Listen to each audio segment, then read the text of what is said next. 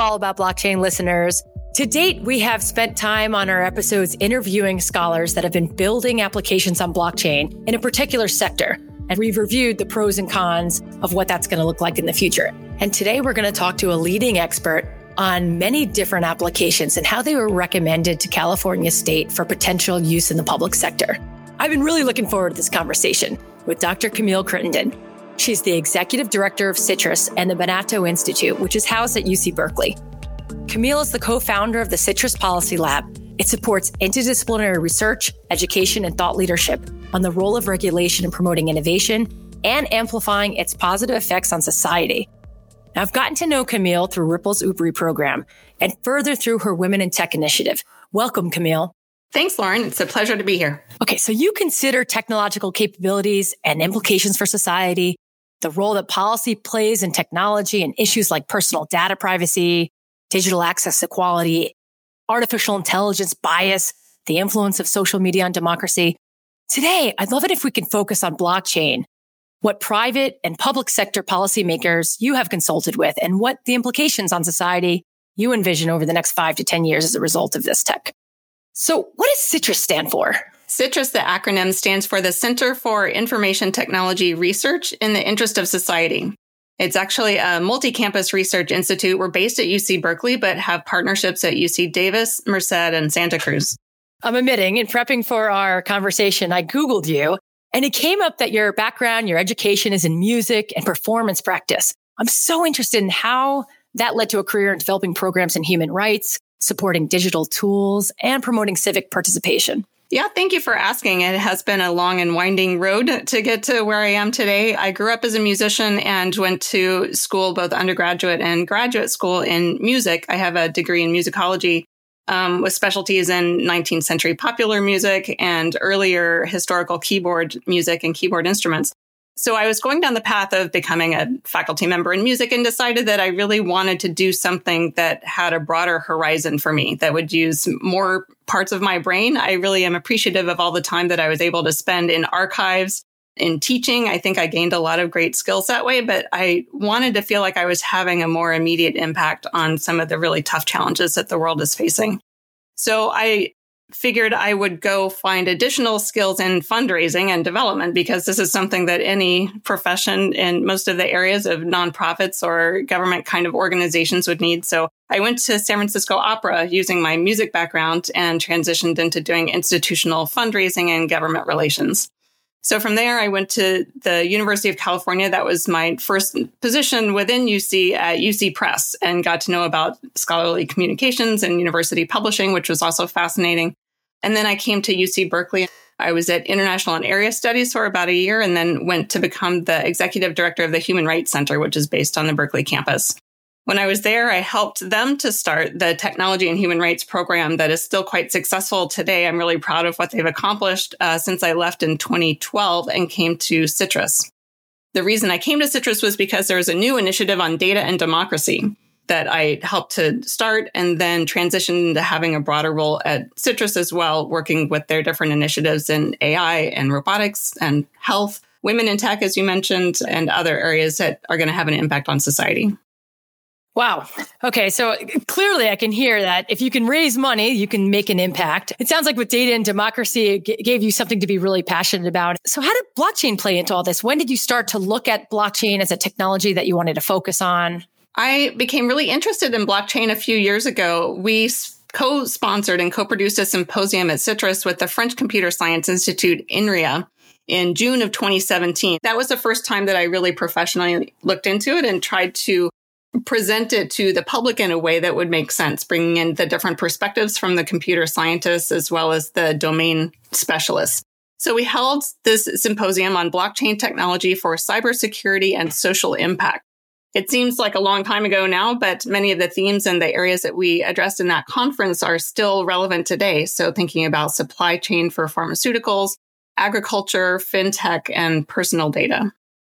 And what are the attributes that you see that make blockchain a good tool for these public use case examples? I think blockchain has a lot of opportunities to contribute to the public sector for some of the same reasons that it's appealing to the private sector. The technology behind it has an assurance of security and of transparency in transactions that the public sector needs in many cases just as much as the private sector does. I'm very interested in the culture of blockchain as well, not just the technical capabilities of it. And I think this aspect of peer to peer sharing of digital assets has been attractive to technologists and to activists in a variety of areas over the past few years. So looking in the public sector, both domestically and internationally, blockchain could reduce institutional overhead and be a hedge against corruption in some ways by distributing funds directly from a government agency or international aid organization, say, to the beneficiaries of the funding. And we've actually been hearing about that in all of blockchain, interviewing different scholars building across various sectors from farming to construction. You've been leading the blockchain working group. I'd love to hear how that was established and about some of the partnerships you've created on that forum. The California Blockchain Working Group was established by law in 2018 by California Assembly member Ian Calderon and Senator Robert Hertzberg through their legislation. And it required that a working group would be established within the Government Operations Agency. It was supposed to be appointed by July of 2019 and to submit a report one year later the task that the working group was charged with was threefold. So we were supposed to define the term blockchain for the purposes of government applications. We were supposed to evaluate its uses, risks, benefits, legal implications, and best practices for companies within the state of California. And we were to recommend amendments to existing statutes that might need to be amended or that would be affected by expanding blockchain adoption. When did California call you to chair the blockchain working group? And who else makes up this work group? It was very interesting. I got a call from the leaders at GovOps, so the Government Operations Agency, in the summer of 2019 with the invitation to be considered for the role. I had a few interviews with various people there, including the GovOps secretary at the time, um, before being officially appointed. So, as you have probably encountered, blockchain can generate very strong opinions, uh, either for or against the use of blockchain, and especially in the public sector. Um, I think they were looking for someone who could navigate these various perspectives to try to find a balanced view of blockchain's potential applications for the state. So the founding legislation actually was very specific about the kinds of people that were to make up this 20 person working group. It was supposed to include representatives from the public and private sectors, along with the IT professionals from the California government agencies that could be affected by implementing the technology, as well as the two lawmakers, uh, Hertzberg and Calderon, who sponsored the legislation. We were really fortunate to have a number of really knowledgeable people to submit an application to participate and ask that they be considered we were ultimately able to impanel a really terrific group of 20 people from across a range of disciplines, including experts in cybersecurity and computer science, in law and policy, in education, and the IT leaders from many of the state agencies, as well as California's CIO. So now you have a 20 person group of experts. What was your process? How, how did you go about looking at blockchain for recommendations to the government? We were impaneled in the summer of 2019 and we're able to hold our first kickoff meeting actually in person in September of that year in Sacramento. Uh, the full group met five or six times over the course of that year. And also we had a subcommittee on finance that met a few additional times. I'm really proud to say that we were still able to meet the deadline despite the disruptions of COVID and the pandemic. That's now, an accomplishment. I know. Yeah. Yeah. I was really happy that we were able to drive forward. I remember hearing about your participation in the blockchain working group. I, I wondered, is this progressive for California? Are other states, do they have blockchain working groups? And has your group had any interaction with other state blockchain groups?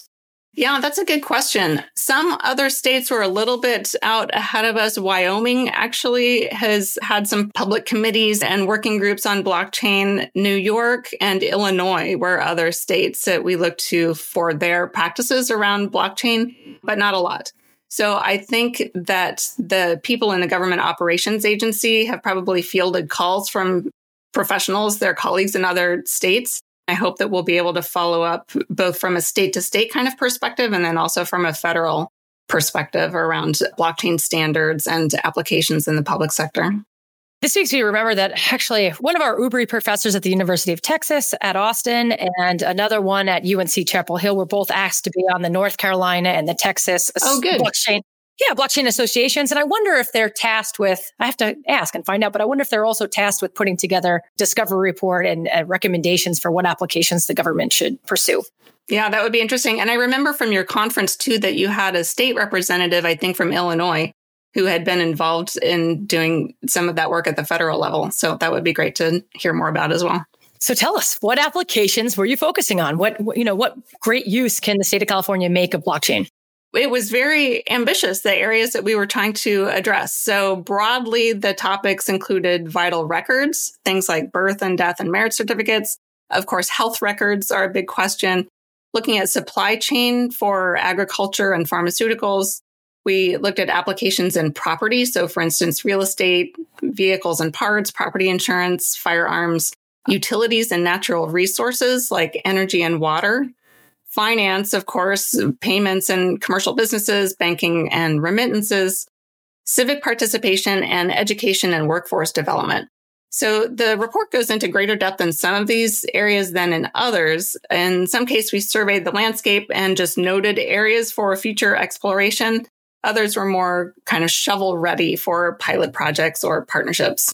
And this is great because we've actually on this podcast all about blockchain heard from scholars on some of these use cases. We've heard about putting medical health records on blockchain. We've heard about property ledgers for real estate as well as energy consumption. Oh, great. So how did you evaluate when DLT was appropriate to use for business or government? Like, what are the risks and benefits or, or even legal implications that you looked at or best practices?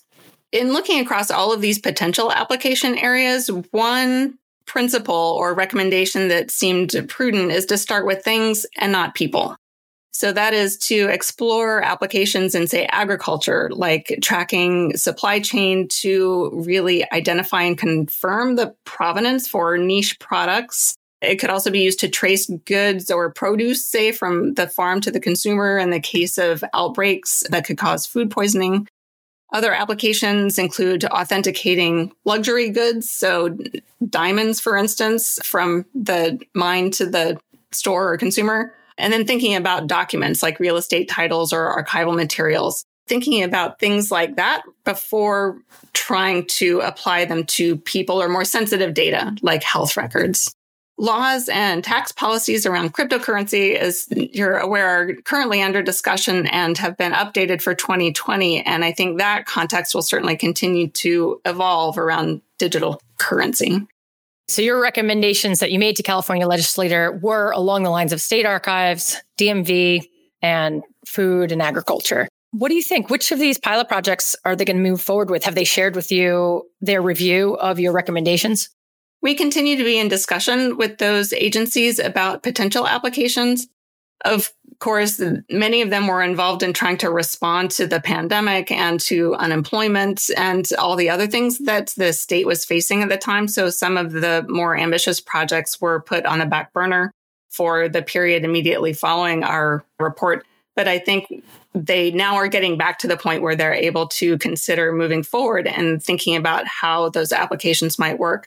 So, for instance, I'm speaking with the folks from the DMV next week to see where they are, but I know that they were really interested in potentially applying blockchain, say, to a driver's license, where it would make it easier for someone to move from one state to another if you had an overarching system that would help to confirm identity from one state to the next. Also, thinking about using blockchain for documenting vehicles and vehicle parts, all the way from the manufacturer to a consumer to a dismantler, that those areas are of interest just to confirm ownership and supply chain. You can really hear in your example that it does lower overhead time and cost because everything becomes streamlined. And then also for the consumer, or the client, or the customer, it's a more seamless customer service experience. I think that's really the goal. And the more we can standardize those systems, then the more seamless those experiences can be. The benefit of putting, say, driver's license information on a blockchain, of course, is that the holder of the license can have more authority and control over what kind of information is shared. So if you are just going to buy alcohol at a liquor store, you don't need for that person to know your address. All they need to know is that you're of legal age. So yeah, Camille, they just need to know that I'm 21. I mean, exactly. liquor store, right? exactly. That's all they need to know. So if you had a document like the driver's license, which is commonly used for now, but that would only share your driver, your date of birth and not any other of the identifying information, then that would be preferable. Okay, so along these applications, what further research needs to be done? Were there any applications that you encourage the state not to go forward with? We considered all kinds of applications. There's one area that computer scientists we talked to felt was really not ready for blockchain applications, and that was in voting technology. Just the security questions around that are too important for the health of our democracy and too uncertain that it would be adequately protected against hacking or cybersecurity intrusions. That's interesting because we actually do have some UBRI projects going on looking at putting voting on, on Ledger. Is there anything else you can say about the security of that? Because I thought one of the reasons that blockchain was becoming more and more adopted was because it is more highly secure than other centralized systems. Yeah, it it is and I can certainly see the appeal of it and I think eventually we'll probably get there. But the people who are advocating against it point to the fact that there's no good way for the voter to ensure that what they have voted is actually what gets counted.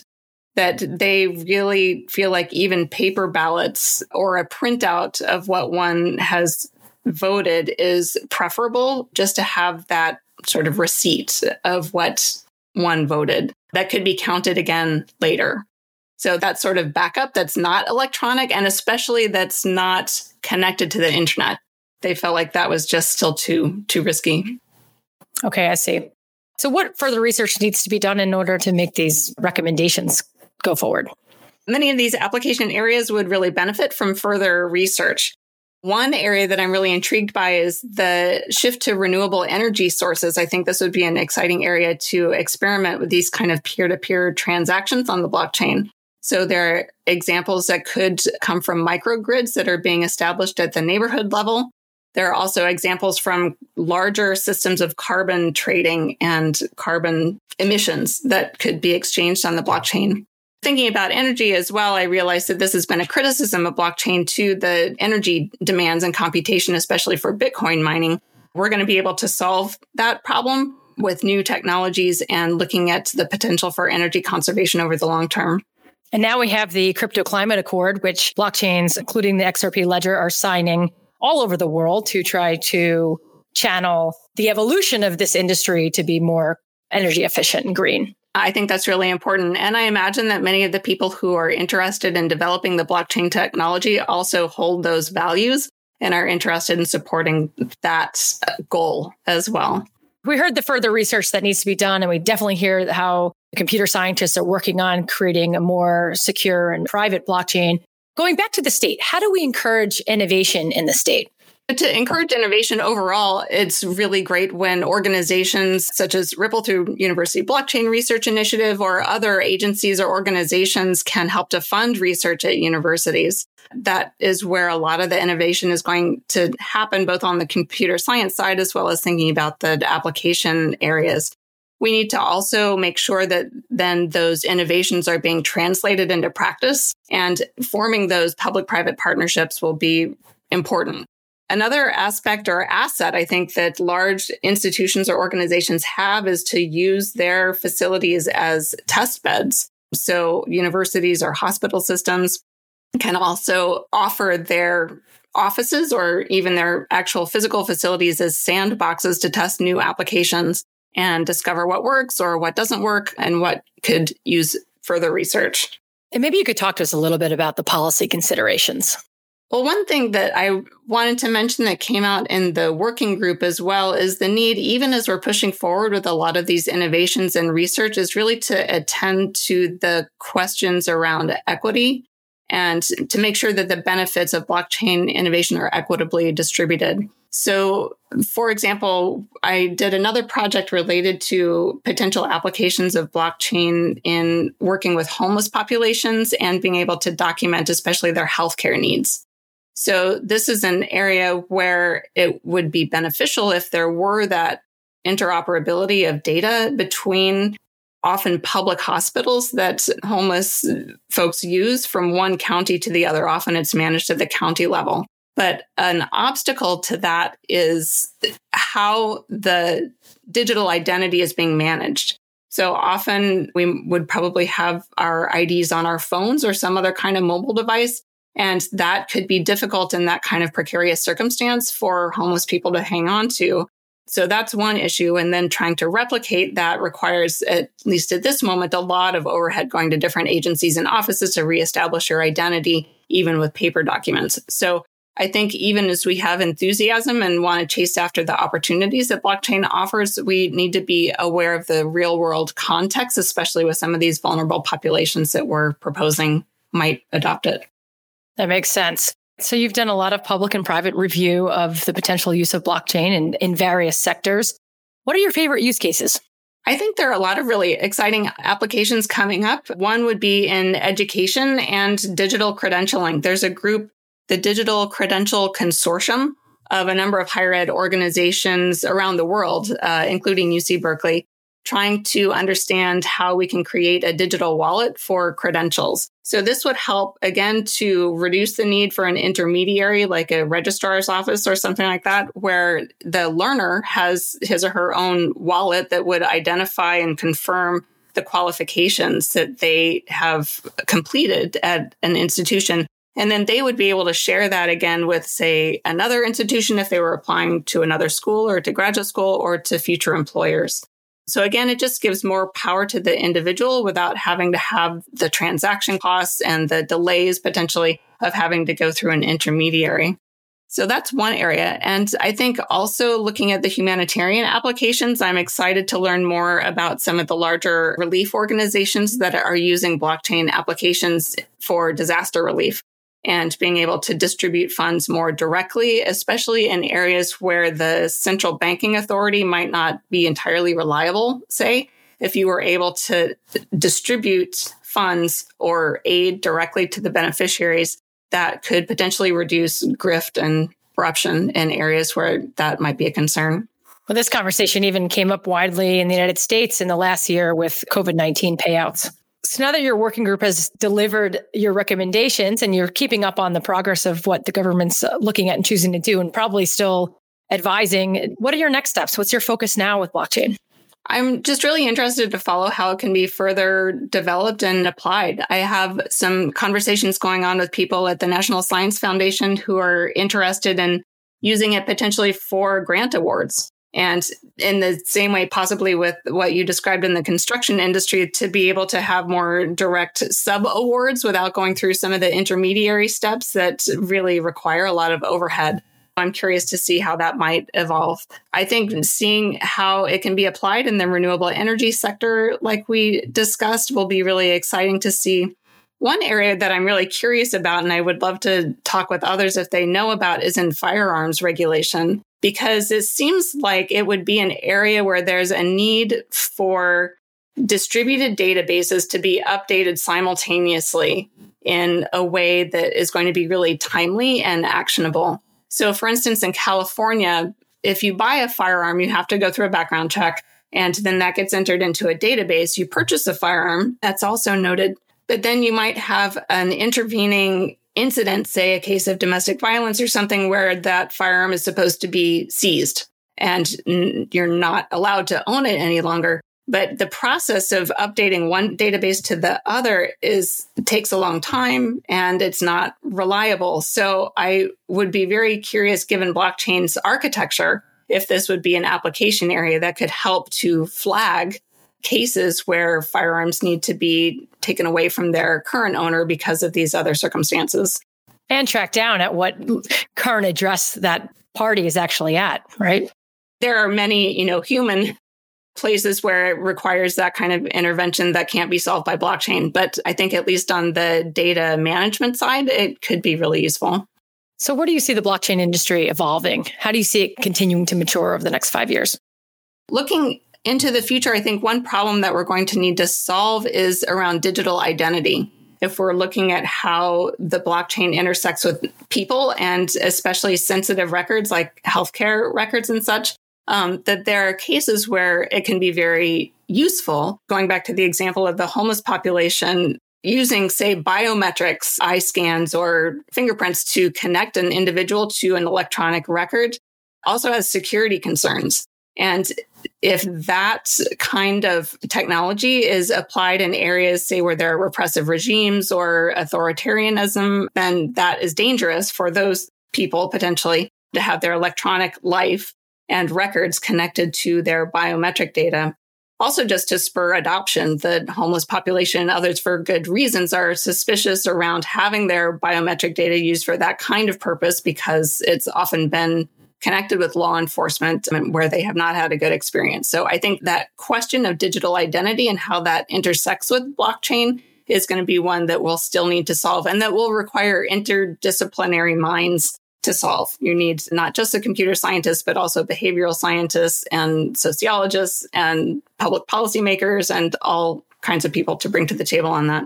It is exciting to think, though, that in a few years, all of these ideas can come together and actually be implemented across different sectors. And, and we do. We have multidisciplinary departments that are looking at this holistically and trying to figure out from a business side, policy side, engineering side, even you know, humanities, how this is all going to unfold and affect our culture and improve it. Exactly. So I think that diversity of discipline is really important. I think attending also to diversity of gender and racial and ethnic demographics is important to make sure that we have all perspectives raised around these really thorny questions. Tech in general is fairly male and white. And I think blockchain is no different than that in the overall demographics. But I would really encourage anyone who's thinking about this to also consider these diversity aspects as well. Well, thank you so much for giving us a window into many different applications and what one of our state governments is actually looking at to produce in the in the public sector where do you want to send people to find out more information? Well, if they're interested specifically in the California Blockchain Working Groups report, it's available on the California GovOps website, which is govops.ca.gov. You'll be able to find it there. To find out more about CITRIS, and just a reminder that it's C I T R I S, is at citris uc.org.